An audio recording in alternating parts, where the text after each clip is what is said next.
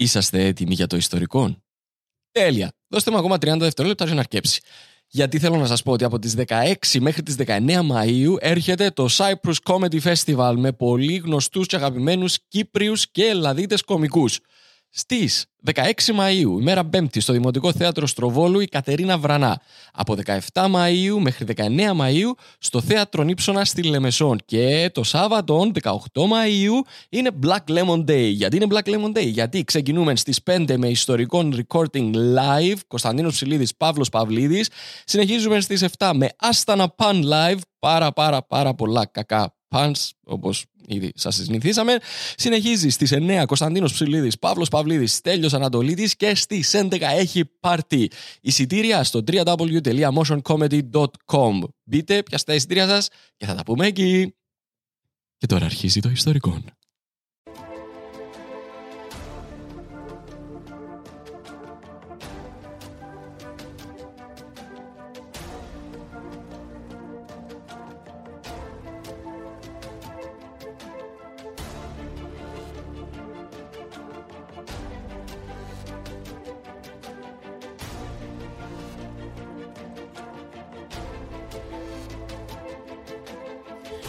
Λοιπόν, κυρίες και κύριοι, καλώς ορίσατε σε ένα ακόμα επεισόδιο του Ιστορικών, του πρώτου Κυπριακού History Podcast, όπου εγώ, ο Κωνσταντίνος Ψηλίδης, ρίχνω φως σε πρόσωπα και ιστορικά γεγονότα που ξέρετε ή που νομίζετε ότι ξέρετε. Σε κάθε επεισόδιο διηγούμε μία ιστορία σε έναν καλεσμένο, ο οποίος ακούει την ιστορία για πρώτη φορά. Καλεσμένος αυτήν την εβδομάδα, σε αυτόν το επεισόδιο, ο δημοσιογράφος Μαρίνος Νομικός. Μαρίνο Καλησπέρα. Είσαι έτοιμος; Πανέτοιμος. Λοιπόν, ε, να ξεκινήσουμε με μια ερώτηση. Εσύ τι θα έλεγες ότι κάνει κάποιον ήρωα; Ε, πώς θα, τι χαρακτηριστικά θα έδινες σε κάποιον ο οποίος λέμε ότι τούτος είναι ήρωας; Ε, ε, στην Κύπρο, αν μιλάμε για την Κύπρο, μπορεί να κάνει απλά τη δουλειά του. Ξεκινήσαμε καλά. Ok. Okay. Λοιπόν.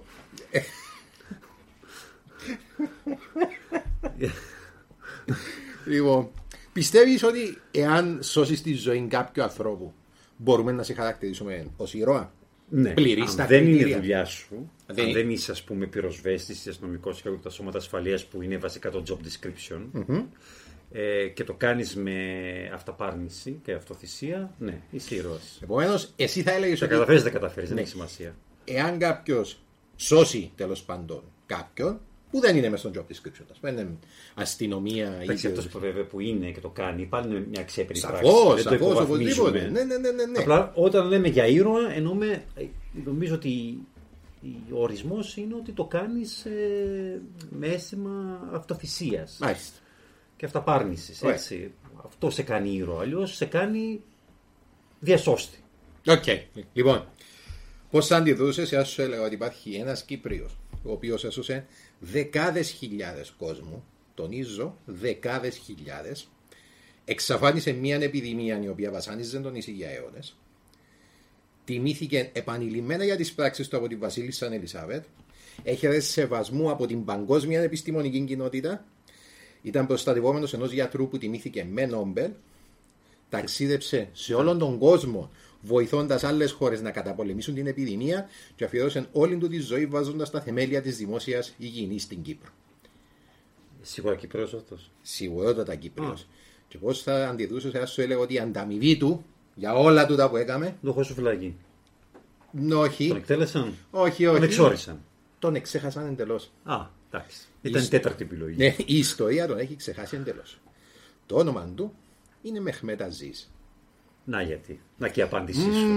Mm, θα το, γιατί θα το συζητήσουμε παρακάτω. Λοιπόν, Μαρίνο Νομικέ, είσαι έτοιμος για το ιστορικό; Ούτε καν οδό, ούτε μια γειτονιά στη Λάρνακα με το όνομά του. Ε, όταν να τελειώσουμε το, όταν να τελειώσουμε το επεισόδιο, θα ελπίζω να είσαι και εσύ της ίδιας άποψης. Εγώ, η άποψη μου είναι ότι θα έπρεπε να έχει πλατείες, νοσοκομείο. νοσοκομεία, πρέπει να υπάρχει, να διδάσκεται στο σχολείο έπρεπε να έχουμε μέρα αφιερωμένη στην αναγνώριση της ε, προσφοράς του. Ευελπιστώ ότι μετά από το επεισόδιο ναι. μπορούμε τουλάχιστον να κάνουμε κάτι. Εδώ ξέρεις πολύ καλό ότι δεν υπάρχει ας πούμε, κάποιο δημόσιο κτίριο ή πλατεία που να είναι αφιερωμένο σε Μιχαλή Κακογιάννη. Ε, διασημότερος σκηνοθέτης. Ένας από τους διασημότερους γενικά Κύπριους που υπάρχουν. Και εγώ έπαθα μεγάλη πλάκα όταν Ε, ναι, ρε φίλε, εντάξει, αλλά που την άλλη. Η Κομάνο Λοίζος επίσης που έχει κυπριακή καταγωγή. Το οποίο δεν ήξερα μετά πολύ αργότερα. Και επίσης μου έκανε εντύπωση ότι δεν έχω συναντήσει ούτε καν μία οδό με το όνομά του. Ε, ναι, αλλά Τα ύστερα να πρέπει. Τώρα. Ξέρεις, χρειαζόμαστε λίγο έτσι παραπάνω οδού Μακαρίου. Ναι, μπράβο. Γιατί δεν έχουμε, δεν έχουμε ναι. αρκετά. Σπύρο Κυπριανού, Τάσου ναι, Παπαδόπουλου, ναι, ναι, ναι. Γλάφκο Κληρίδη. Λες και οι μόνοι Κύπροι που έχουν διαπρέψει στην Κύπρο είναι πολιτικοί. πολιτικοί. Οι πρόεδροι της βασικά. Μάλιστα. Και όποιος γίνει υπουργός και για ένα τρίμηνο. υπουργός για ένα τρίμηνο. Ναι, θα πάρει οδό. Ακούτε ταινία του Netflix του. Υπουργός για ένα, τρίμηνο. Ναι.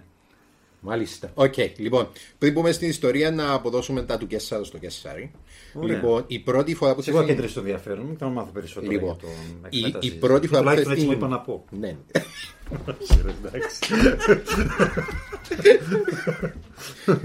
Κοιτάξτε, περνούμε πολύ καλά εδώ και αυτό ελπίζω βγαίνει προς τα έξω. Ε.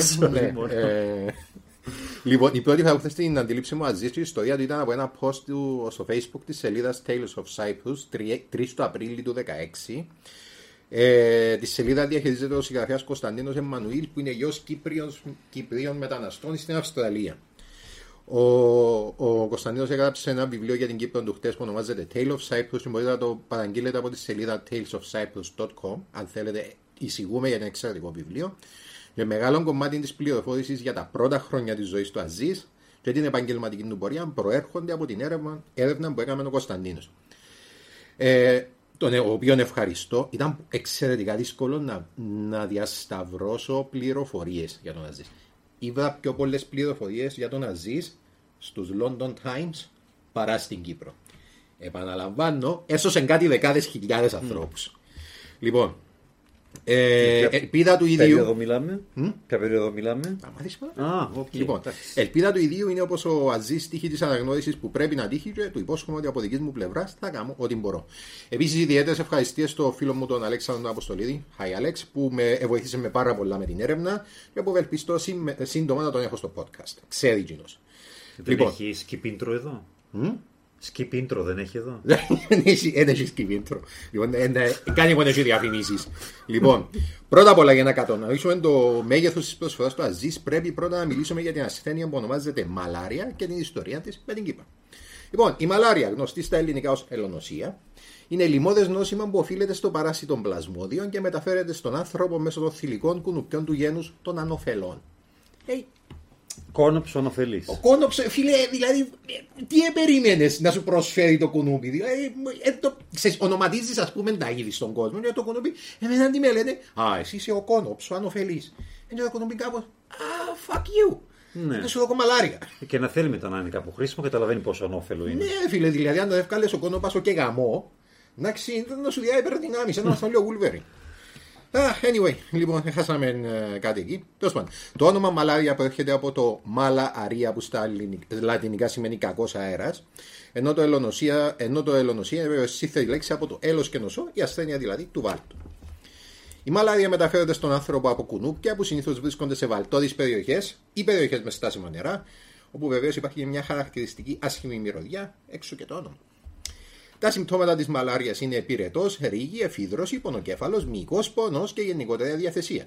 Σε κάποιες περιπτώσεις μπορεί να εμφανιστεί ναυτία, εμετός, διάρρεια, κοιλιακός πόνος, ήκτερο και γενικά ό,τι μπορείς να πάθεις βλέποντας ε, τις εργασίες της Βουλής. Σκέφτομαι κάποιον βουλευτή τώρα μας ακούει και κάπως, ε, ε, παιδιά, ξέρετε κάτι, ε, ποιος σας κάνει. λοιπόν, εγώ σας είπα τίποτε, κάτι σας ακούσω. Λοιπόν, η μαλάρια μπορεί να εκδηλωθεί σε δύο μορφές, την απλή και την πολύπλοκη. Η απλή μπορεί να περάσει με απλή φαρμακευτική αγωγή. Εν τούτη που έχουν οι πιο πολλοί σήμερα. Εντάξει, γιατί υπάρχει ακόμα αρκετή μαλάρια. Και εμπλήρω ναι. άσημη. Ναι. γιατί πολλά... υπάρχει κάποια άλλη που μαλά πάλι, αλλά που μας δέρνει επίσης. αυτή δεν έχει εξαφανιστεί. Όχι, αυτή δεν εξαφανίζεται. Λοιπόν, ε, ναι, αν και μπορεί να ταλαιπωρεί τον ασθενή μια ζωή ε, με επαναλαμβανόμενα ε, συμπτώματα. Δηλαδή μπορεί να πάθεις μια φορά και να εκδηλώνεις τα συμπτώματα για όλη σου τη ζωή. Λοιπόν, ε, το φάρμακο για πολλά χρόνια ήταν το κινήνο, αν και σήμερα υπάρχουν πιο αποτελεσματικές ουσίες. Η σοβαρή μορφή της μπορεί να είναι εξαιρετικά επικίνδυνη, έχει ποσοστό θνησιμότητας από 10 μέχρι 50%. Σκεφτικές. 50%. Oh, yes. και είναι ιδιαίτερα επικίνδυνο, ιδιαίτερα επικίνδυνο για παιδιά κάτω των 5 ετών και έγκυες. Ε, ήταν στο ότι η μαλάρια βασάνιζε την ανθρωπότητα ανέκαθεν. Στο βιβλίο του Μαλάρια και Ρώμη, η ιστορία της μαλάριας στην αρχαία Ιταλία, ο συγγραφέας Ρόπετ Σαλάδε υποστηρίζει ότι η ασθένεια ήταν ένας από τους βασικούς λόγους για την κατάρρευση της Ρωμαϊκής Αυτοκρατορίας. Είχα ιδέα. Ε, ήταν κάποια προάστια στη Ρώμη, τα οποία προσβληθήκαν από μαλάρια, και στο τέλος κόλλησαν όλη η πόλη. Λέει ότι είναι ένας από τους λόγους που κατέρευσε η Ρωμαϊκή Δημοκρατία. Λοιπόν, α, μάθαμε ότι ήταν να μάθουμε από μαλάρια. Ναι, νομίζω και περισσότερο από όσα χρειαζόμαστε. ε, είμαι μεταδοτικός. Ναι, όπως η μαλάρια. Σαν κουνούπι. Λοιπόν, η ιστορία μας ξεκινά το 1394. Πίσω, πίσω. OG. Επίσημα αρχαία της εποχής αναφέρουν ότι η πυρετή και ο κακός αέρας εντός εισαγωγικών ευθύνονται για μεγάλο ποσοστό θάνατων στο νησί. Το 1878, κατά τη διάρκεια της δεύτερης του εξορίας από την Τουρκία, που πέρασε σε ένα σπίτι στην Αμόχωστο, ο ποιητής Ναμίκ Κεμάλ γράφει σε ένα γράμμα ότι ο ήχος των επιβλαβών εντόμων είναι εφάμιλος των μοντέρνων όπλων και οι ασθένειες, οι πιο ήπια εκ των οποίων είναι ο πυρετός, μπορούν να σκοτώσουν έναν άνθρωπο πολύ πιο γρήγορα από οποιαδήποτε σφαίρα. Ε, τούτον, ε, αλλά το για να δείξω ότι είχαμε σοβαρό πρόβλημα με μαλάρια στην Κύπρο. Είχαμε εξαιρετική. Ήταν σε. Ε, σε αυτόν τον κατά σε, είχε διαστάσεις επιδημίας. Okay. Mm-hmm. Ε, η Κύπρος είχε πάρα πολλά έλλη τότε, που είναι γόνιμο έδαφος για ανάπτυξη κουνουπιών και μολυσματικών ασθενειών. Και το 1878, όταν έγινε αγγλική απικία, τα βρετανικά στρατεύματα επέφεραν σε μεγάλο βαθμό από την ασθένεια. Τους έλεγα βασικά ότι θα πάτε εκεί και θα κάνετε μετούς και διάδειε όλη μέρα. Και εκείνοι ήταν κάπως να ξέρουμε το. Ξαναπήγαμε ένα Γιάννα πά. Λοιπόν.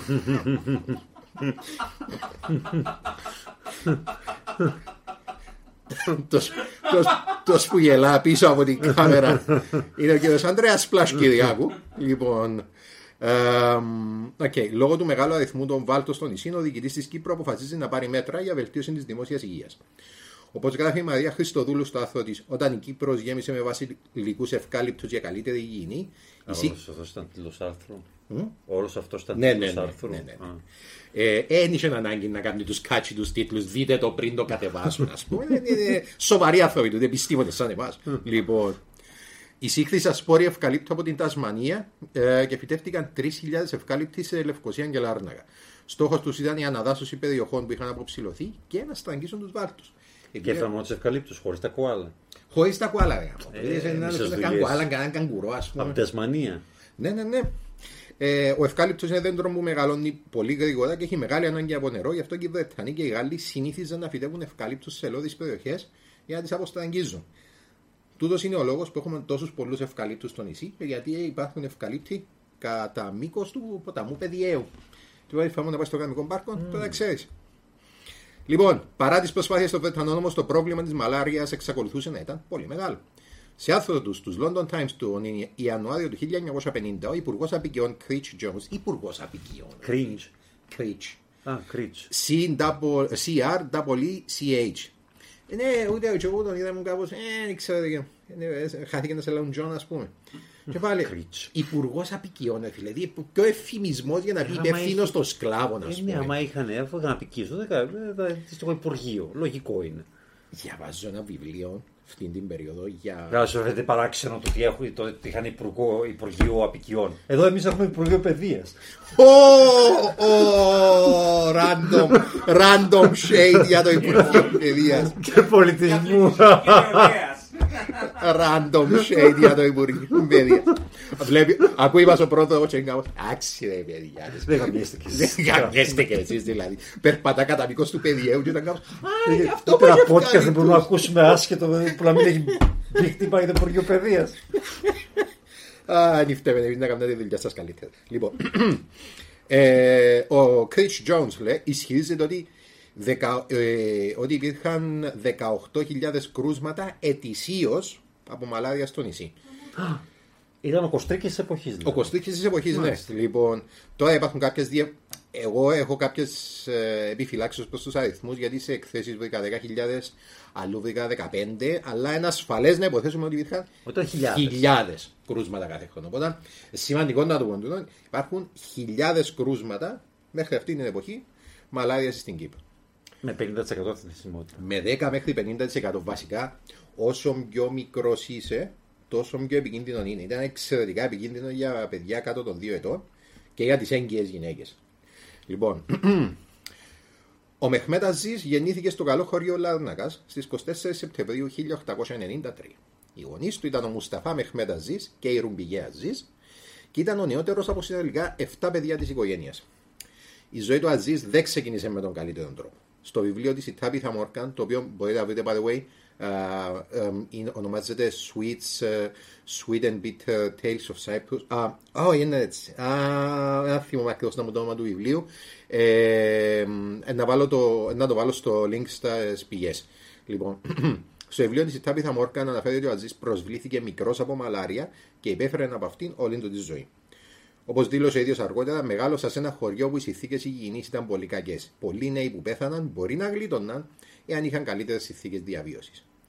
Ο νεαρό Αζής φαίνεται να ήταν καλός μαθητής και η οικογένεια του είχε την οικονομική ευχαίρεια να το στείλει να σπουδάσει στην Αμερικάνικη Ακαδημία της Λάρνακας mm. και στην ηλικία των 14 ετών ο Αζής φεύγει για σπουδές στην Αμερική μαζί με τον αδερφό του Χαϊδετίν. Πήγε στο Technical College of Bridgeport στην πολιτεία Connecticut. Για άγνωστους λόγους επιστρέφει στην Κύπρο λίγα χρόνια μετά, το 1912, και ο Εμμανουήλ γράφει μάλιστα ότι παρολίγο να ήταν πάνω στον Τιτανικό. ναι. Ότι παρολίγο να ήταν πάνω στον Τιτανικό μαζί με τον uh, Λεωνάρτο Ντικάπριο. Πάντως το λένε ότι η Κύπρο είναι κολόφαρδη. Ναι, το έχουμε το φάρδο. λοιπόν, εντάξει, μπορείς να σκεφτείς πόσο δύσκολο πρέπει να ήταν για εκείνον το 1912 να ήταν σπουδασμένος στην Αμερική, ήξερε τέλεια αγγλικά και να ήταν σπουδασμένος, να αναγκαστεί να επιστρέψει πίσω στο χωριό του στην Κύπρο. Ε, να επιστρέψει πίσω και οι υπόλοιποι θα το εφαίνονταν άγριοι, απολύτιστοι. Σκέφτομαι έναν ηλεκτρολόγο μηχανικό να προσπαθεί να εξηγήσει κάποιον. Ακόμα γιατί... το κάνουν όμως. Βλέπεις ότι οι Κύπροι και ανεξάρτητο εποχής ή συνθηκών το κάνουν ακόμα. Δηλαδή μπορούν να πάνε να σπουδάσουν ή να ζήσουν ακόμα σε εκπληκτικά μέρη και παρόλα αυτά κάποια στιγμή να γυρίσουν πίσω. Ναι, okay, εντάξει, καταλαβαίνω τι λέει. Απλά σκεφτώ το 1912. Δηλαδή το, σκεφτώ το, το, το, το, επίπεδο τη γνώση του μέσου. Σκεφτώ το επίπεδο τη γνώση του μέσου Κυπρίου σήμερα και υπολόγισε πώ πρέπει να ήταν το 12. Α πούμε. Εντάξει, και σκέφτομαι ότι έχει έναν άνθρωπο ο οποίο εν 21 χρονών εδώ έχει τέλεια γνώση τη Αγγλική, είναι τουλάχιστον μορφωμένο περισσότερο από το 90% μέσα στο νησί.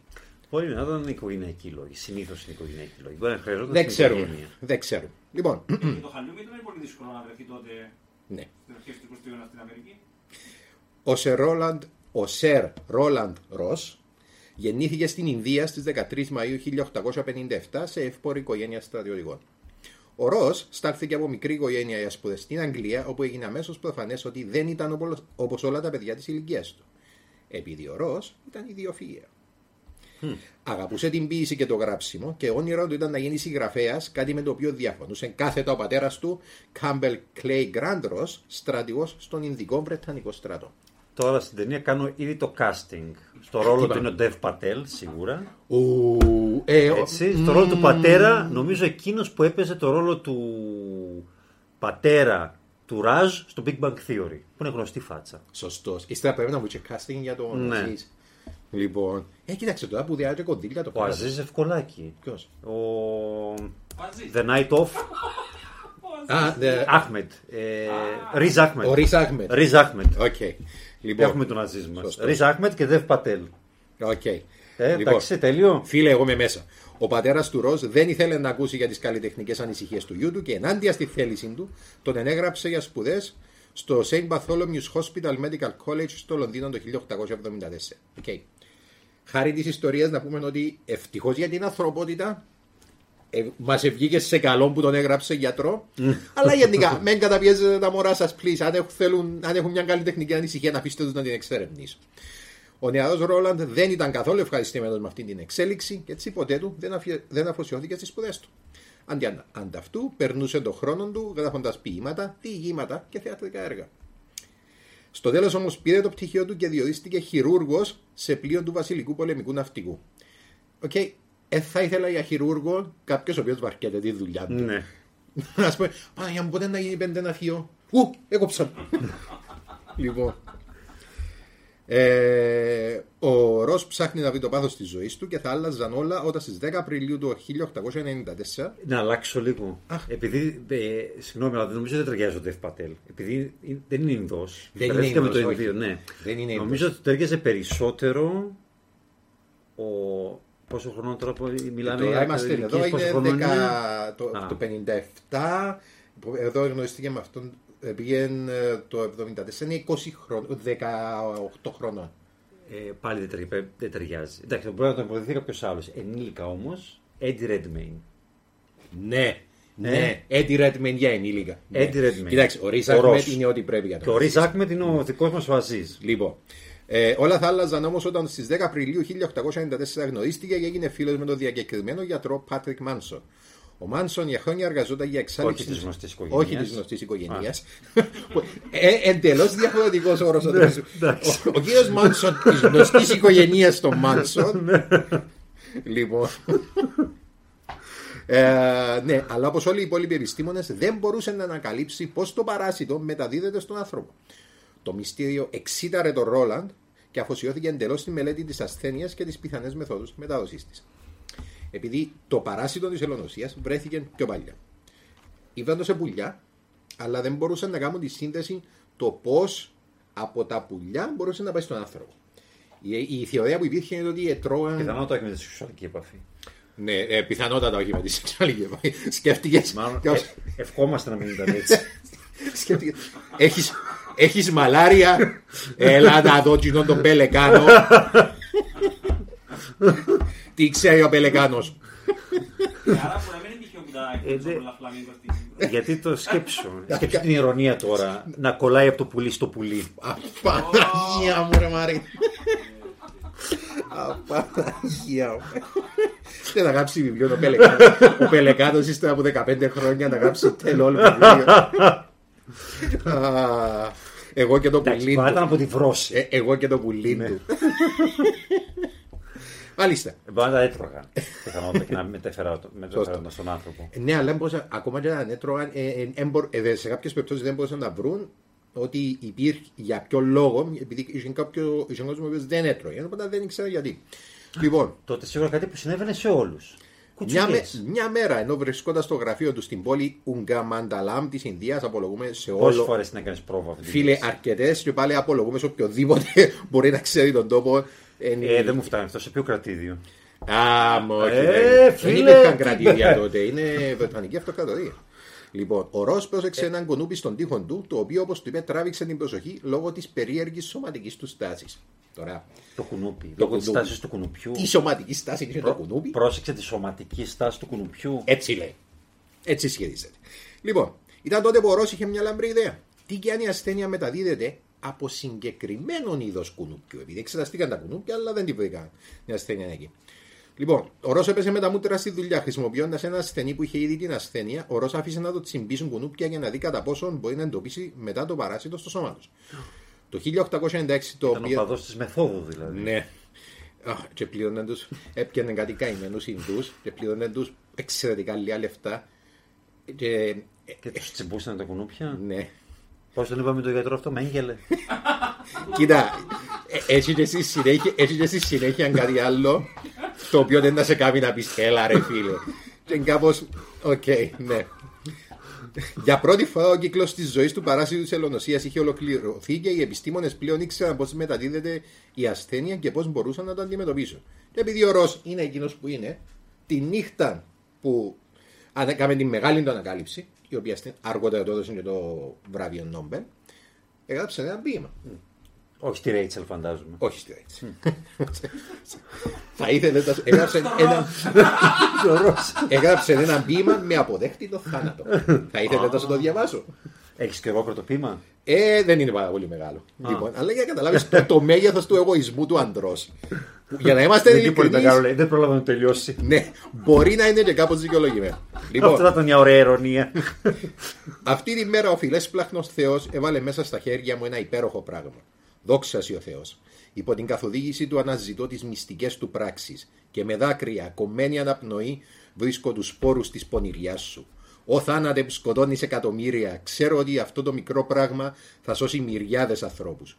Πού είναι το κεντρί σου τώρα ο θάνατε; Πού είναι η νίκη σου. Φέρε Ο θύμα. τάφε; Αυτό μοιάζει με post καληνυχτάκια στο facebook.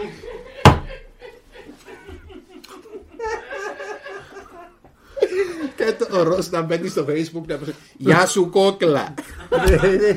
Όχι ρε μαλακα. Όχι ρε μαλακα. Στέλνει μήνυμα σε μια ζωή. Μωρό μου τσιμπήθηκα μαζί σου.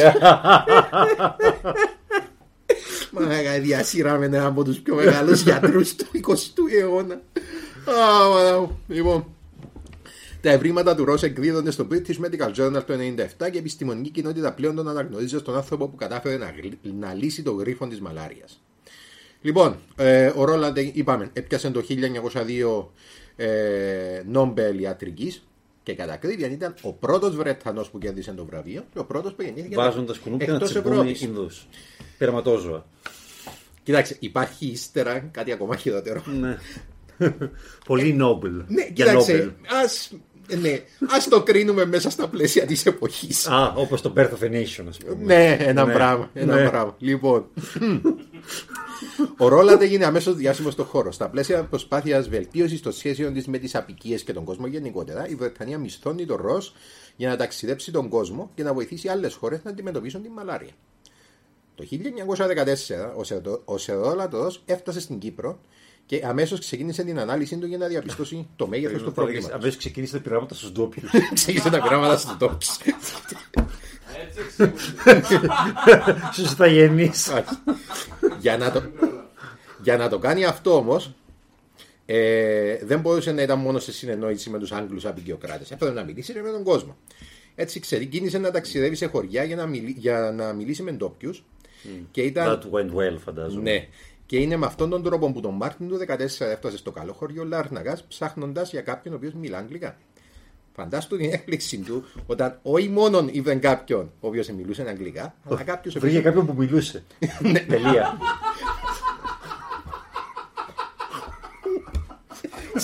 να πάει στο χωριό και να... να πάει στο χωριό και να ρωτά, μιλά κάποιος αγγλικά; να μιλήσει ο Ρώσος που μιλώ εγώ αγγλικά και εσείς, εσείς μιλάτε αγγλικά. Τα- Τα εμβόλια προκαλούν αυτισμό. Α, η λύθ- είναι η ηλίθεια αυτή, άστο Το 5G. Τούτη είναι εντελώς ηλίθιας. Deep για deep. Λοιπόν, οκ. Μάλιστα, ο Ρος συμπάθησε αμέσως τον Αζίζ και τον είχε στο πλευρό του καθ' όλη τη διάρκεια του ταξιδιού και ο Αζίζ από την πλευρά του φρόντισε να μάθει όσα περισσότερα μπορούσε. Εντυπωσιασμένος από τη φιλομάθεια του, ο Ρος πήρε τον Αζίζ για προστατευόμενο του και τον έβαλε στο μονοπάτι που θα ακολουθούσε σε όλη του τη ζωή. Το εννοούμε προστατευόμενο ότι αυτόν δεν τον έβαλε το τσιμπάγκο. Ναι, αυτό δεν, όχι, αυτό δεν τον έβαλε εδώ τσιμπούν τα κουνούπια. Ε, έχει μια έκθεση ο Ρος, η οποία ονομάζεται Η Μαλάρια σε Κύπρο και Ελλάδα. Εκδόθηκε 27 του Φε- Φεβρουαρίου του 1900. Ε, λέει 14 εδώ, αλλά πρέπει να έχω λάθος εδώ, πρέπει να είναι 15. Λοιπόν, ε, ο τρόπος μέχρι. Ο τόπο ο τόπος τότε για να Όχι, η εξακριβώσει. μαλάρια. στη- Η μαλάρια στην Κύπρο και στην Ελλάδα. Πήγε Ακούγεται ενδιαφέρον ανάγνωσμα. Σαν το αποχετευτικό στο το Βυζάντιο. αποχαιρετευτικό στο Βυζάντιο. και ήρθε, πήγε σε Κύπρο και πήγε στη Θεσσαλονίκη για να δει για, να δει για μαλάρια. Λοιπόν, ο τρόπος που έκαναν την Όχι, εξέταση. στη Θεσσαλονίκη πήγε να δει για μαλάρια. Με μαλάρια με Πες κρέας. Σωστά τουλάχιστον, μαλάρια. Με μαλάρια με κρέα. Μαλάρια, ρε παιδί μου. Χαλάρα πήγε μαλάρια. Τώρα που θα το κατεβάσει το HBO Max. Αλίστα. Disclaimer. Και ντοκιμαντέρ. Ε, Σαλονικιά προφορά. Ναι, ε, έπρεπε για να εξακριβώσει το μέγεθος του προβλήματος ήταν η εξέταση που έκαναν ήταν εξέταση σπλήνας σε παιδιά από 3, 3 μέχρι 15 ετών. Ε, για να δει κατά πόσο παρουσίαζαν διόγκωσης σπλήνα, υπερδιογκωμένη σπλήνα. Σύμφωνα με τον Ρος που ήταν ειδικός, παρά το γεγονός ότι έβαλε κόσμο να τσιμπήσουν τα κουνούπια, έναν ποσοστό 10% των παιδιών που παρουσίαζαν η διογκωμένη Τις σπλήνα. πλήνες τις ερευνούσε που ήταν μέσα στο σώμα, έτσι. Ναι, ναι, ναι, εντό του σώματος. Α. Ήταν ενδεικτικός σοβαρού προβλήματος, ένα ποσοστό 10%. Στην εξέταση που έκαμε στην επαρχία αναμοχώς του βρήκε 20% σε μέσον όρο και σε κάποια χωριά 100%. Υπήρχαν χωριά στην Κύπρο τα οποία ολόκληρα είχαν ε, προσβληθεί από μαλάρια.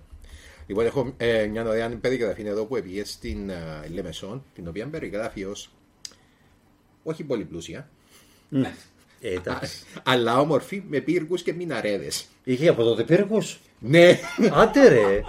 Κοιτάξτε, ας πω, όταν το διάβαζα ήταν όταν ε, ε, βγήκε ο Η οικογένεια του Μιστρελή από τότε που. Ναι, η οικογένεια του Μισηρλή αποδούσε. Είναι το σπεδάκι του Recovery. από τότε ρε παιδί. ε, Το τέλος του 19ου αιώνα. Φοβερό.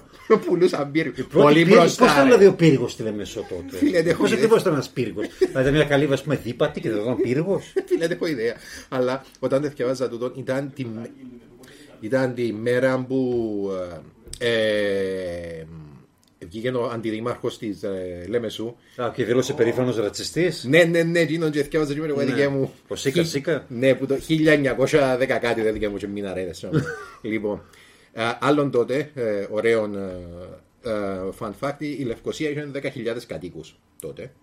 Λοιπόν, Μητρόπολη. Ναι, ναι, Μητρόπολη. Εδώ. Ε, Και αλλά ναι. ακόμα και με τους 10.000 κατοίκους είμαι σίγουρος ότι στα φώτα του Καλησπέρα πρέπει να έχει κίνηση. Λοιπόν, αν και τότε πρέπει να τα Πέρα γνωστάς. ήταν ουρά οι άμαξε τότε. Ναι, ναι, ναι. Μποτιλιάρισμα. Πρέπει να ήταν γνωστό ως φώτα του καλημέρα, γιατί ξέρεις. Είναι...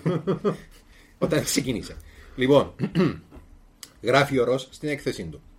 Η ασθένεια εδώ είναι πολύ σοβαρό θέμα και το ποσοστό διονγκωμένης πλήνας σε παιδιά είναι πολύ ψηλό.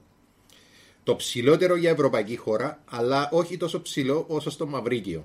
Ωστόσο εδώ πρέπει να πάρουμε μέτρα επειδή η Κύπρος έχει καλύτερο κλίμα για κουνούπια και κατοικείται από λευκούς.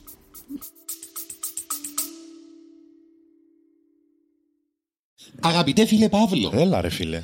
έλα, τι γίνεται; Καλά, μια χαρά. Φίλε, ξέρεις ότι το σημερινό μας επεισόδιο μας το προσφέρει η Λέων; Ε, δεν ξέρω, ευρέθηκε μια λέω μέσα στα ζέρκα μου. Για τούτο Ε, λαλείς. Μπορεί, μπορεί, συμβαίνει αυτό το πράγμα. Η Λέων αδερφέ, η οποία είναι η πρώτη κυπριακή μπύρα. 1937. 1937, ε, εντάξει. είναι Το η πρώτη- σωτήριον έτος. Το σωτήριο έτος. Είναι η πρώτη μπύρα χρονικά, αλλά είναι και η πρώτη γενικά ρε φίλε. Επειδή λέω ένα αμυγός κυπριακή μπύρα. Με ελική σκοδαμέ κυπριακής παραγωγής. Επειδή δεν ήθελαν να πάνε έξω. Επειδή στηρίζουμε κυπριακή παραγωγή. Ρε φίλε. Κίνηση μάτσινο. Κίνηση Φίλε, μάτς. είναι κίνηση μεγάλου παίχτου. Λοιπόν, και εμείς είμαστε ε, φαν επειδή στηρίζουμε ρε φίλε, την, την τόπια την αγορά. Και επειδή Γιατί στηρίζουμε- ήμασταν και εμείς ντόπιοι ε, Παραγωγή. Παραγωγή, artists. Ναι, Πώς- πώς οπότε να το ξέρεις, πούμε. υπάρχει μια- Support your local thing να πούμε. Έτσι, υπάρχει μια σύνδεση τέλος πάντων, μια αγάπη. Έναν Η- οικοσύστημα κυπριακό μπορώ να πω. Ε, Κυπριακότητας. Ναι, ναι, ναι. Ε, Και επειδή είμαι ελική σκόνη, είναι ελληνικό σύστημα. Που λε. Εντάξει, και βεβαίως να. Ναι, χρωστάς μας κάτι. Ναι, εννοείται Χρωστάς μας ότι αγαπούμε να πίνουμε λέον, ε, αρέσκει μας, αλλά αρέσκει μας και για έναν επιπρόσθετο λόγο φυσικά. Είναι επειδή όταν πίνεις λέον, αδερφέ, όταν σηκώνεσαι το πρωί, πάντα, πάντα Δεν είσαι καυλωμένος. Όχι. τα μαλλιά σου είναι τέλεια. Φίλε, όπως και να κοιμηθείς, ξυπνάς με το καλύτερο hair day ever. Πολλά καλή διαφήμιση που μέναν και που σέναν του. Μπράβο ρε φίλε. Είναι το super power που θέλαμε. Το γυρεύκαμε. Ε, το σκεφτήκα τούτο. Αλλά μια ζιούμε. Πίνουμε Λέον, επειδή άμα πίνεις Λέον αδερφέ, πίνεις Κύπρο. Και- Yes. Και στηρίζεις Λέον, στηρίζεις το podcast μας και στηρίζεις Κύπρο. Ευχαριστούμε. Α, Φίλε, οκ. Ε, Καλό αυτό το ότι μας θεωρούσε λευκούς τότε. Ναι. Ναι, ένα αυτό. Κοίταξε, κάπου αυτή τη στιγμή, κάπου αυτή τη στιγμή ακούει το podcast ένας Ελαμίτης και έχει τον πιο ισχυρό οργασμό που είχε ποτέ στη ζωή του. Ναι. Λοιπόν, ε, Η ηρωνία Το ξέρεις, πιο όταν ισχυρό έλεγε- είναι το μοναδικό. Όταν έλεγε κατοικείται από λευκούς δεν νοούσε τους Τουρκοκύπριους. και τους Ιλωνοκύπριους. πιθανότατα. Λοιπόν, Μάλλον τους Άγγλους εννοούσε. υπό την καθοδήγηση του μέντορα του ο Αζής απόκτησε δίπλωμα από το Royal Sanitary Institute και αμέσως προλήφθη στο τμήμα υγειονομικών υπηρεσιών όπου και ξεκίνησε τη μεγάλη του μάχη ενάντια στην μαλάρια. Διορίστηκε αμέσως, θες να πεις. Στο δημόσιο. Στην ουσία, κοίταξε, δεν διορίστηκε αμέσως στο δημόσιο. Στην ουσία ε, ε, ήταν ο Αζής που έστησε το, η ε, υγειονομική υπηρεσία στην Κύπρο. Ε, στην ουσία, με, βέβαια με την ε, καθοδήγηση και με τα κονδύλια των Άγγλων, αλλά στην ουσία ακολουθώντας τον blueprint μάλλον το δικό τους, αλλά κοινώ έστησε στην Κύπρο την υγειονομική υπηρεσία. Και για όσα αμοιβή για το γεγονός ότι ήταν ο άνθρωπος που έστησε την υγειονομική υπηρεσία, στην ιστοσελίδα της υγειονομικής υπηρεσίας δεν υπάρχει καμία αναφορά για τον Αζή. Υπάρχει μόνο σε μια φάση όπου υπάρχει κάτι για τα κουνούπια. Όπου υπάρχει το επίθετο του και γράφει με άρθρο του Αζής χωρίς να γράφει οτιδήποτε άλλο. Ούτε ποιος είναι ο Αζής, ούτε πού είναι το άρθρο. Είμαι σίγουρος ότι που κάπου το κάμα copy-paste. Λοιπόν, και ο άνθρωπο ο οποίος έστησε την υπηρεσία. Λοιπόν, ε, ναι, το 21, τον Ιούνιο, τον Ιούλιο του 27 ταξίδεψε στην Παλαιστίνη για να δει από κοντά μεθόδους καταπολέμησης κουνούπιο σε πλοία. Λοιπόν, επισκέφθηκε την Αίγυπτο και την Παλαιστίνη και τη Συρία ξανά το 34 και το 36 ως συνοδός του καθηγητή ε, Μπάρπερ του, του Ιδρύματος Rockefeller. Α, τώρα. Ναι, ναι, ναι. ναι. Το triggering. Ναι, ναι. Rockefeller ίδρυμα; Ε, τώρα και να μην θέλουν ο άλλο να πει ορίστε, να η συνωμοσία. Μασόνος. Ναι. Από τότε. ναι.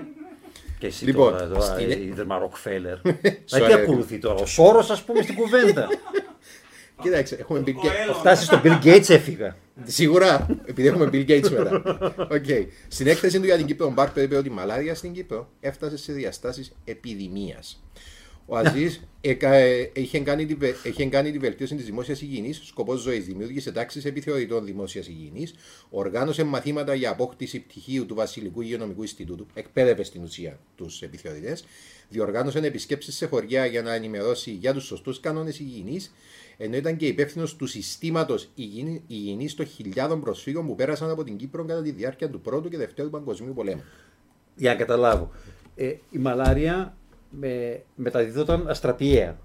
Ναι. Κολούσαν όλοι και ταλαιπωρούνταν από αυτήν για καθ' όλη τη διάρκεια της ζωής. Υπήρχε μια επιδημία Της- μαλάρια στην Κύπρο που την ε, κολούσαν όλοι Ναι. και τους ταλαιπωρούσε για μια ζωή. Ε, αντικατέστησε τώρα το μαλάρια με το μαλακία και έχει τη σύγχρονη ιστορία της Ναι, Κύπρου. αλλά πρέπει να πούμε κάποιον να μας θεραπεύσει από τη μαλακία. Ε, μόνο αυτό δεν έχει βρεθεί ακόμα. Λοιπόν. Νομίζω ότι δεν ε, θεραπεύεται. Οκ. Σε καμία περίπτωση. Ναι. Παρά τις γνώσεις του όμως περί των μεθόδων αντιμετώπισης των κουνουπιών, παρά την αποφασιστικότητα του να βελτιώσει τη δημόσια υγιεινή, ο Αζίζ δεν μπορούσε να εξαλείψει τη μαλάρια, επειδή πολύ απλά δεν υπήρχε τρόπος μαζικής καταστροφής των κουνουπιών, μαζικής εξόντωσης των κουνουπιών. Αυτό άλλαξε το Σεπτέμβριο του 1939. Ο Ελβετός μηχανι... χημικός μηχανικός Πολ Χέρμαν Μιούλερ, που εργαζόταν στο τμήμα έρευνας και ανάπτυξης της φαρμακευτικής εταιρείας Σιπαγκάικη, Να και η Big Pharma. ναι, περίμενε. Να Λοιπόν, τι. η ειδικότητα του Μιούλερ ήταν οι βαφές και η εταιρεία του είχε αναθέσει τη σύνθεση ενός εντομοκτώνου με σκοπό να το πουλήσει στην ελβετική κυβέρνηση, αφού η χώρα αντιμετώπιζε πρόβλημα έλλειψης φαγητού λόγω του ότι πολλές σοδιέ καταστρέφονταν από τα παράσιτα. Ε, πάντα δηλαδή στις φαρμακευτικές εταιρείες, φίλε. Δηλαδή, να το πουλήσει στην κυβέρνηση, ρε φίλε. Όχι να ανακαλύψει κάτι να βοηθήσεις, να το πουλήσεις στην κυβέρνηση. Anyway, λοιπόν, Στην Ελβετία. Anyway, ο Μιούλερ δούλευε εδώ και 4 χρόνια στο συγκεκριμένο project χωρίς να σημειώσει καμία απολύτως πρόοδο. Είχε δοκιμάσει 348 συνθετικά χημικά χωρίς κανένα αποτέλεσμα. Η 349η προσπάθεια του ήταν με το. Αυτό θα το πω μόνο μία φορά, ναι, δεν θα το ξαναπώ. Διχλωρο. Διφενιλ. Oh shit! Διχλωρο. Διφενιλοτριχλωροεθάνιο. Μάλιστα, γνωστός DDT που θα το λέμε έτσι για να μην πάθω κανέναν κακό. Μια χημική ένωση που ανακαλύφθηκε το 874 από τον Αυστριακό χημικό Ότμαν Ζάιτλερ. Το πείραμα του Μιούλερ ήταν απόλυτα πετυχημένο. Το DDT ήταν εξαιρετικά αποτελεσματικό εντομοκτόνο, μπορούσε να διασκορπιστεί σε αέρια μορφή και είχε μηδενική επίδραση στον άνθρωπο. Νομίζαν. Για την ανακάλυψη του Μιούλερ τιμήθηκε το 48 με τον Νομπέλ Ιατρικής. Το DDT ήταν επανάσταση στον τομέα εξάλληψη των ε, μολυσματικών ασθενειών κυρίως τύφων και μαλάρια, και πλέον με συστηματικό ψέγασμα και τήρηση των στοιχειωδών κανόνων δημόσιας υγιεινής η ασθένεια μπορούσε να νικηθεί. Να το και το ψέκασμα. Έχουμε του ψεκασμένου. Χρόνια μετά, βεβαίως, ανακαλύφθηκε ότι το DDT έχει επίδραση στον άνθρωπο, συγκεκριμένα ότι είναι πιθανός καρκινογόνο. Η εμπορική του χρήση απαγορεύεται. Ο Χου χρησιμοποιεί το ακόμα, αλλά δεσμεύτηκε να το αποσύρει εντελώς μέχρι το τέλος του 2020. Η, έναν εντελώς random fun fact, το οποίο δεν μπορούσα να μην το βάλω. Η Σιπαγκάκη το 1996, η εταιρεία που δουλεύει ο Μιούλε, συγχωνεύτηκε με τη Santos και η καινούργια εταιρεία που δημιουργήθηκε ονομάζεται Novartis. Δεν έχει καμία σχέση με την ιστορία μας, απλά είπα να το αναφέρω. Αλλά έχει σχέση όμως με το γνωστό σκάνδαλο στην Ελλάδα. Και είπα, ε, ξέρω, ε, δεν ξέρω κάτι εγώ. Λοιπόν, πίσω στην Κύπρο τώρα. Ο Μεχμέτ Αζής έχει πλέον όλα τα εργαλεία που χρειάζεται για να χτυπήσει το πρόβλημα στη ρίζα του και να ξεριζώσει, ε, κακό καταψίμον του από μένα, απολογούμε, για τα καλά μια ασθένεια που βασάνιζε το νησί για αιώνες. Ο αρχιεπιθεωρητής Αζής αμέσως κατέθεσε αίτηση για χρηματοδότηση της μεγαλύτερης υγειονομικής επιχείρησης που αποπειράθηκε ποτέ στην Κύπρο με ένα και μοναδικό σκοπό, την οριστική εξάλληψη της μαλάριας. Έχοντας εξασφαλίσει την απαραίτητη χρηματοδότηση και ομπλισμένο με τις εμπειρίες του από επισκέψει σε χώρες της περιοχής, ο Αζής ξεκινά την εκστρατεία του για να καθαρίσει την Κύπρο. Η εκστρατεία στήχησε 300.000 λίρες, εκ των οποίων οι 20.000 προήλθαν από την Αγγλική κυβέρνηση. Τις υπόλοιπες τις βάλαμε εμείς με φόρους. Λοιπόν, ε, πρώτα ήταν το στάδιο της δοκιμής. Στους πρώτους μήνες του 46, ο Αζής και η ομάδα του επιλέγουν μια περιοχή ενό τετραγωνικού χιλιόμετρου στην Καρπασία και διεξάγουν πειραματικό καθαρισμό. Οι προσπάθειες τους στέφονται με την επιτυχία. Δική μας ε, Area 51. Ναι, το δικό μας Area 51. Το δικό μας Bikini Island. Κάπου διάβασα ότι ο, ο Μπόπος Φουγκαράκης υποτίθε, υποτίθεται ότι ήταν αποτέλεσμα των, των πυρηνικών δοκιμών. Των πυρηνικών δοκιμών. Και ναι. ο Κοτζίλα το ίδιο. Ε, ναι. λοιπόν, η ομάδα του Αζής με το όνομα Επιτροπή Εμπειρογνωμόνων για την Μαλάρια αποτελούνταν από τους Αλίτε Φικ, Στέλιο Μισοτηρίου, Ζήνωνα Παναγί Ηλιάδη, Μιχάλη Ντουμάζου, Ελευθέριος Χριστοφίδης και Κώστας Γεωργίου Φίσερ. Τούτη ήταν η ομάδα του Αζής. Η, η μεθοδικότητα του σχεδίου και ο επαγγελματισμός με τον οποίο εκτελέστηκε ήταν κάτι πρωτόγνωρο για το νησί, ακόμα και με σημερινά δεδομένα. Απίστευτος ο τρόπο που το κάνουμε. Λοιπόν, πρώτα ο Αζής εκπαίδευσε τους υπαλλήλους του στη χρήση του DDT και στους τρόπους ψεκασμού του και ελέγχου των επηρεαζόμενων περιοχών. Στη συνέχεια αναγνώρισε και χαρτογράφησε τις πιο επικίνδυνες περιοχές, χωρίζοντας το νησί σε πλέγμα ανάλυσης, τον GRID, χώρισε το σε GRID, για καλύτερη εκτέλεση. Η Κύπρος χωρίστηκε σε 6 επαρχίες, η κάθε επαρχία χωρίστηκε σε 39 τομείς για 111 ζώνες και συνολικά 556 τετράγωνα. Κάθε τετράγωνο του πλέγματος αντιπροσώπευε έκταση η οποία μπορούσε να καλυφθεί από έναν εργάτη μέσα σε 12 περίπου μέρες. Κάθε ομάδα τετραγώνων αντιπροσώπευε μια ζώνη που ήταν υπό την επίβλεψη ενός αξιωματικού ζώνης και κάθε ομάδα ζωνών ήταν ένας τομέας υπεύθυνος της οποίας ήταν ένας αξιωματικός τομέας. Φοβερά γραφειοκρατικό. Κάθε αξιωματικός τομέα, εκτός από την ομάδα καθαρισμού, εργοδοτούσε και η ομάδα ενελέχου για προνήφε ε, ενήλικων κουνουπιών. Και κάθε, η, κάθε επαρχία ήταν υπό τον έλεγχο του αξιωματικού επαρχίας, ο οποίος με τη σειρά του ελέγχονταν από τον υπεύθυνο της εκστρατείας. Φοβερά μελετημένο ο τρόπος με τον οποίο έγινε. Και εκτός του ότι έβαλε, ελέγχους, έβαλε διαφορετικά επίπεδα ελέγχου, ο Αζής διόρισε για ανεξάρτητους επιθεωρητές, τους οποίους έστελνε να κάνουν απροειδοποιητές επιθεωρήσεις σε περιοχές τις οποίες οι ομάδες καθαρισμού είχαν πει ότι ήταν καθαρές. Δηλαδή, αν όντως ήταν καθαρές. Εάν. να το περιγράφεις όμως, οι υπάλληλοι που προσβλήθηκαν για αυτή τη δουλειά πρέπει να ήταν περισσότεροι από τα κουνούπια. Φίλε, ε, πιθανότατα. Ε, εάν οι επιθεωρητές έβρισκαν έστω και μία προνήφη στην περιοχή, έστω και μία, ε, η ομάδα ήταν υποχρεωμένη να επιστρέψει και να ξεκινήσει τη διαδικασία καθαρισμού από την αρχή. Λοιπόν. Μόλις περιγράψε την ιστορία της δημόσιας υπηρεσίας ναι. ναι. Λοιπόν, η εκστρατεία ξεκίνησε. Τι έμειναν μετά στο δημόσιο, έτσι δεν είναι; Απλώς μετατέθηκαν μετά. Ναι, μετά πρέπει ναι, να. μετά από το αντί να σκοτώνουν μύγες, ε, κουνούπια πήγαν στις μύγες. Μάλιστα. Η εκστρατεία ξεκίνησε επίσημα τον Απρίλιο του 1946 και η διαδικασία περιγράφεται από τον Αζής ως εξής. Α, όχι, αναφέραμε το, συγγνώμη. Η εκστρατεία ήταν ιδιαίτερα επικίνδυνη, όχι μόνο λόγω των επικίνδυνων χημικών που χρησιμοποιούνταν, αλλά και του του κάποιων περιοχών. Ο Αζής τονίζει στην αναφορά του ότι οι εργάτες έπρεπε σε κάποιες περιπτώσεις να κατεβούν με σχοινιά σε χαράδρες, γκρεμούς, ακόμα και σε φωλιές φιδιών. Η ομάδα του Αζής δεν άφησε τίποτα στην τύχη. Λιμνούλες, πηγάδια, ακόμα και νερά που μαζεύτηκαν σε πατημασίες ζώων, εντάξει, ψεκάστηκαν και ελέγχθηκαν για προνύφε. Μέσα σε τρία χρόνια συνεχούς προσπαθειών, τον Απρίλιο του 1949, η έκθεση του Αζή με τίτλο Η εξάλληψη του ανοφελή στην Κύπρο δημοσιεύεται στο British Medical Journal. Στην έκθεση του Αζή καταγράφει τα αποτελέσματα της εκστρατείας. Mm. Η επιχείρηση είχε αξιοθαύμαστη επιτυχία. Το 1994 καταγράφηκαν 7.686 περιπτώσεις μαλάριας στο νησί. Το 1944 ε, στο νησί και μέχρι το 1948 τα κρούσματα ετησίως έπεσαν στα 406 από τα οποία μόνο 3 ήταν νέα κρούσματα. Πήγαμε από τις 7.500 κρούσματα στα 400 που μόνο 3 ήταν καινούργια. Χωρίς lockdown. Χωρίς lockdown. Μόνο με ψεκασμό. Είδες κάποιες φορές το ψεκασμό. ψεκασμό. Ε, μπορεί να είναι καλό. Λοιπόν, το 1944 το ποσοστό των παιδιών που παρουσίαζαν ε, ε, διόγκωσης πλήνας ήταν 32,4% και μέχρι το 1948 έπεσε στο 10,6%. Ε, ναι, σταμάτησε να πρίζεται η σπρίνα και άρχισαν τα. Για τους ενήλικες. σε παιδιά κάτω των 2 ετών, από χωριά στα οποία η μαλάρια ήταν σε ποσοστό από 70 μέχρι και 100% δεν παρουσίασαν κανέναν ίχνος του παράσιτου. Καταλήγει ο Αζή στην έκθεσή του. Τη στιγμή που γράφεται αυτή η έκθεση δεν καταγράφηκε ούτε μία προνύφη του κόνοπα του ανοφελή σε ολόκληρο το νησί για 13 εβδομάδες. Ε, λογικό να εξαλειφθούν όλα τα παράσιτα, αφού να μαζευτεί στο δημόσιο. Μετά πήγα στο δημόσιο, τώρα έκανα δουλειά, ρε. λοιπόν, λίγους μήνες μετά, το... στις 10 Ιανουαρίου 1950, με ταυτόχρονες ανακοινώσεις σε Αγγλία και Κύπρο και για πρώτη φορά στην ιστορία του, το νησί κε- κηρύσσεται επίσημα ελεύθερ... ελεύθερο από την μαλάρια.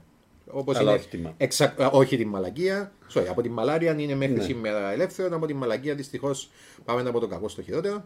Λοιπόν, και όλα αυτά ήταν χάρη στην επιμονή και την αφοσίωση του Μεχμέτα Ζή και της ομάδας του. και πίσω χάρη σε ένα γαμάτο σχέδιο, γιατί πέρα από την πλάκα. Ναι, όχι. Ε, ναι. Δηλαδή και κανονικό στρατηγικό σχέδιο σε πόλεμο.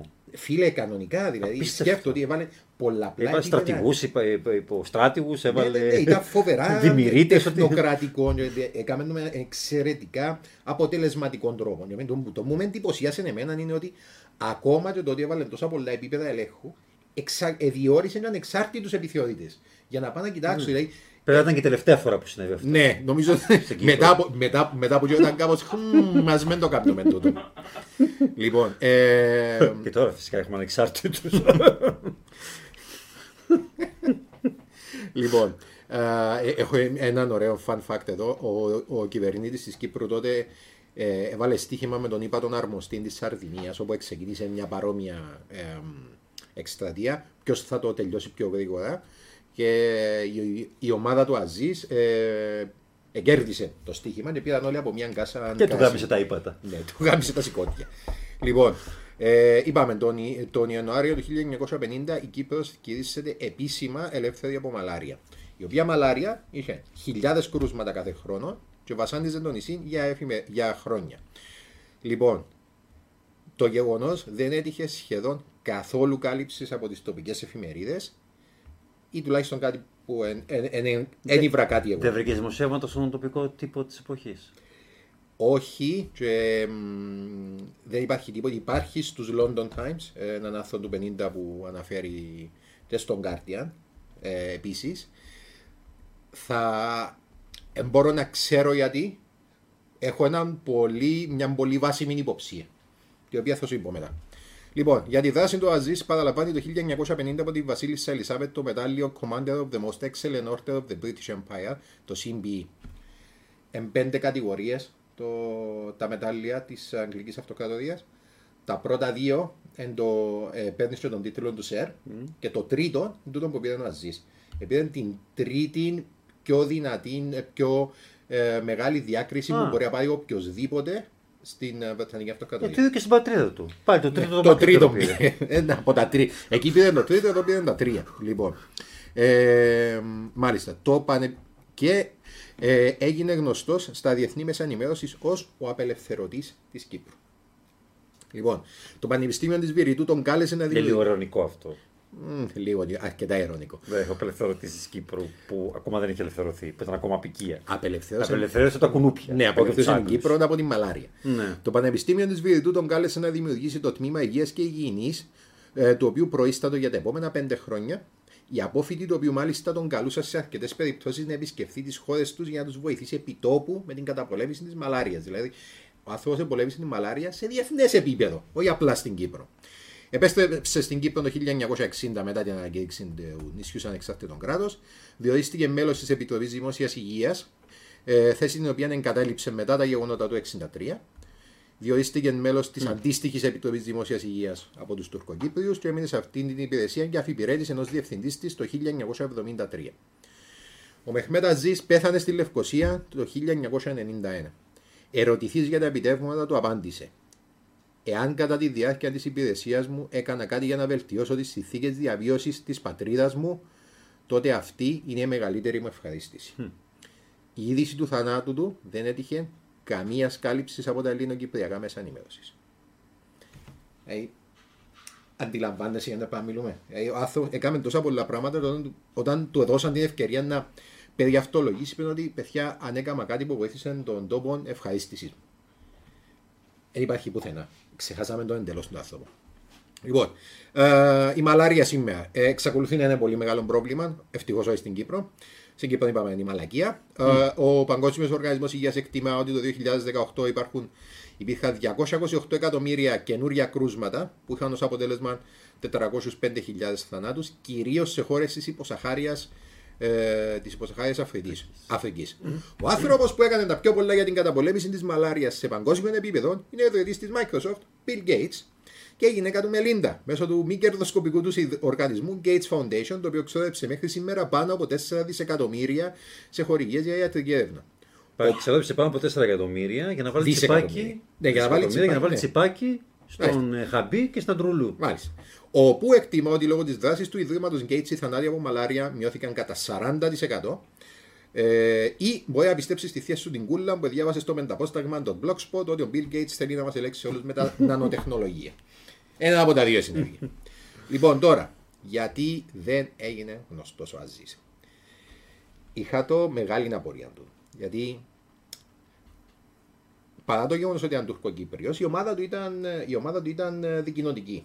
Εντάξει, και η ασθένεια του ήταν φοβερά προβληματική για την Κύπρο. Οπότε επερίμενα ότι. Μα νομίζω ότι οι Ελληνοκύπροι μνημονεύονται που ήταν μαζί τους στην ομάδα. Όχι, κανένας. Κανένας δεν μνημονεύεται. Ε, κανένα, ο, ο, κανένας, Όλοι τους πρέπει να τύχουν αναγνώρισης. Ενώ πρώτο, πρώτα βέβαια ο Αζή που ήταν ε, ναι. τέλος πάντων υπεύθυνος, αλλά και τούτοι πρέπει οπωσδήποτε να τύχουν αναγνώρισης. Ε, ε, περίμενα ότι θα υπήρχε κάποια κάλυψη στα, στον τοπικό τύπο. Και συζητώντας το τον με έναν γνωστό, ε, υπέδειξε μου κάτι το οποίο με έκανε να πω Α, ναι, για τούτο. Τον Ιανουάριο του 50 ήταν η ανακοίνωση ότι η Κύπρος είναι ελεύθερη από, από μαλάρια. Στις 10 Ιανουαρίου βγήκε το, το άρθρο. Στις 15 Ιανουαρίου είναι το ενωτικό δημοψηφίσμα. Mm. Επομένως, τούτο που πιστεύω εγώ ότι έγινε είναι ότι εβλέπαν την ε, δράση για εξάλληψη της μαλάριας ως έργο των Άγγλων, ως έργο των απεικιοκρατών. Έτσι, οι εφημερίδες, τέλος πάντων ο τύπος, δεν ήθελαν να αποδώσουν τα εύσημα στους Άγγλους, οι οποίοι ήταν σε πολύ ασχήμη θέση τότε γιατί ε, είχαν. Ε, ε, Τέλος πάντων, ο κόσμος ήταν πολλά εναντίον τους και μετά το δεύτερο παγκόσμιο πόλεμο. Οπότε εν το αποσιοποίησαν, απλά δεν του δώσα σημασία. Και επειδή ήταν και το ενωτικό δημοψήφισμα, ε, ε, επικρατούσε τούτος στην επικαιρότητα, και απλά η, η επιχείρηση του Αζής έπεσε στα ζήτητα. Ναι, αυτό μπορούσε όμως να αποκατασταθεί αργότερα αυτό το λάθος. Ναι, Αλλά ναι, αργότερα κοίταξε. θα μου πεις μετά ήταν η ανεξαρτησία, ήταν τα κοινωνία του 63, ήταν το 67, ήταν το 74. Δηλαδή ποτέ δεν υπήρχε κάποια κατάλληλη εποχή για Μάλιστα. να προβληθεί ένα έργο της ακροκρατίας mm-hmm. με, με που ηγεί του ένας τροκοκύπριο. Ναι, και... Άρα ποτέ δεν ήταν κατάλληλη στιγμή.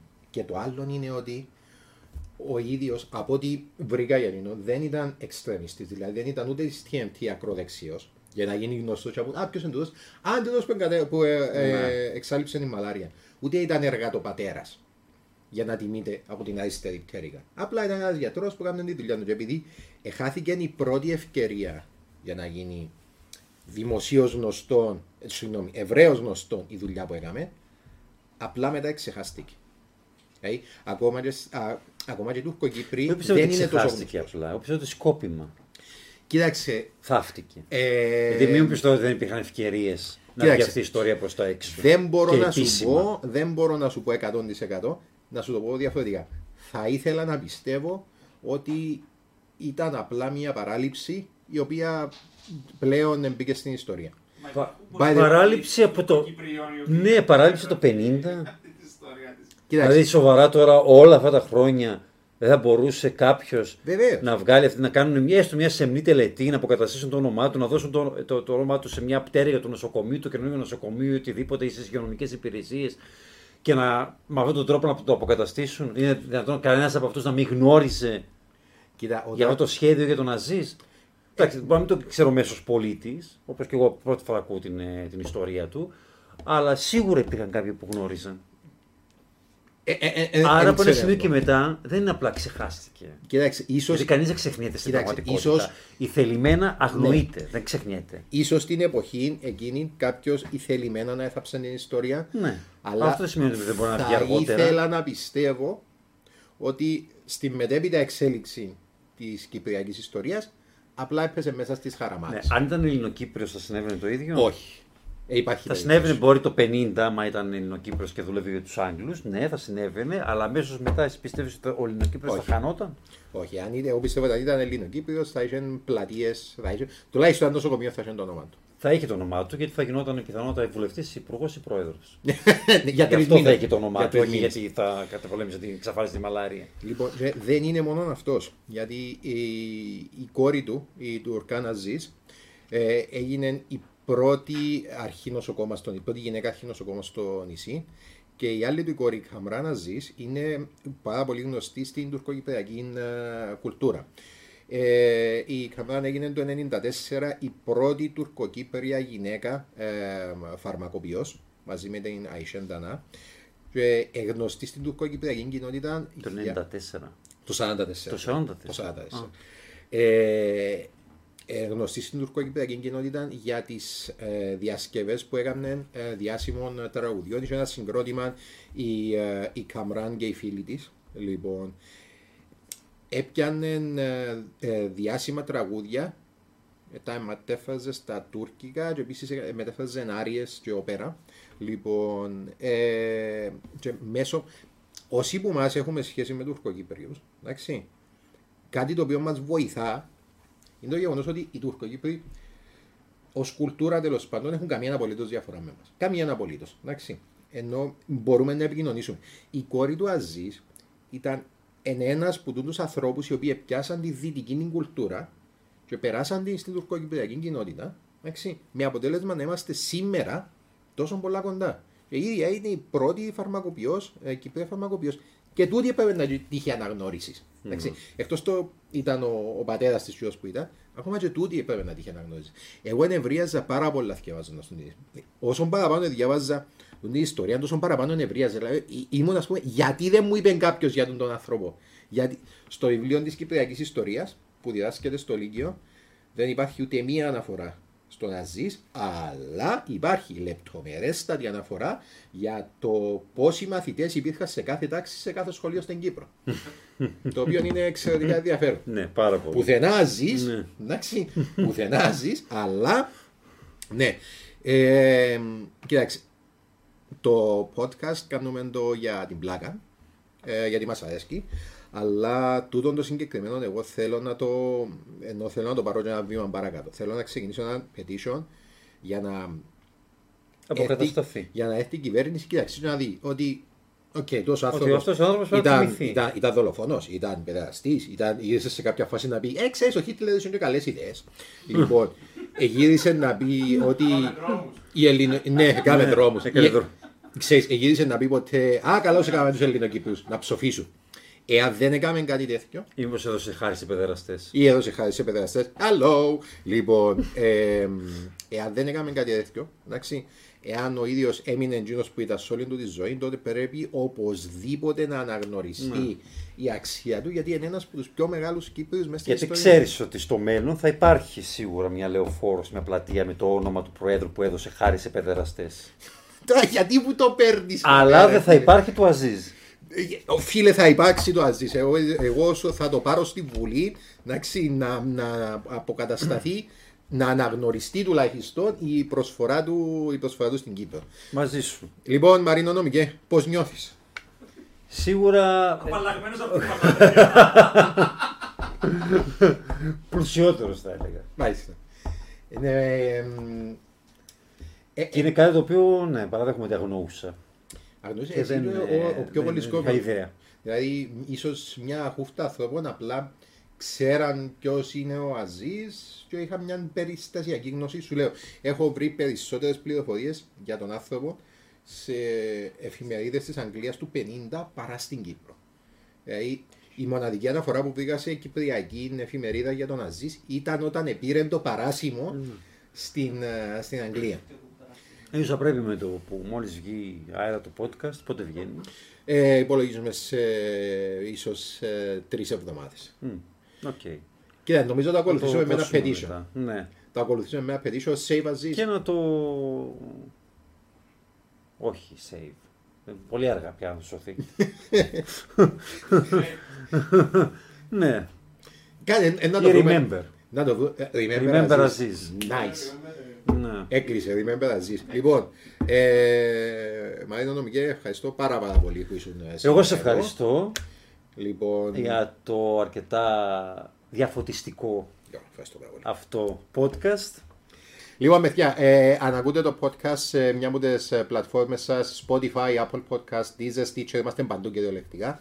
Ε, κάμετε μας ένα review, δε φίλε. Κάμετε μας ένα rate. Βάλτε μας 5 στα 5 αστέρια ή κουνούπια. Δεν ξέρω τι βάλω σήμερα. Βοηθά μας, πιάνουμε προς τα πάνω. Ε, ε, διά μας, διά μας exposure. Λοιπόν, παιδιά, ευχαριστώ πάρα πολύ και θα τα Ε. πούμε σε δύο εβδομάδες με ένα καινούριο ιστορικό. Εγώ πιστεύω ότι αν παρακαλέσει αρκετά, όλο και κάτι θα τσιμπήσεις. Ω, γιατί μου το κάνεις τούτο. Μάλιστα. Νομίζω τούτο ότι ήταν mic drop, δεν υπάρχει τίποτα άλλο να πούμε. Bye guys.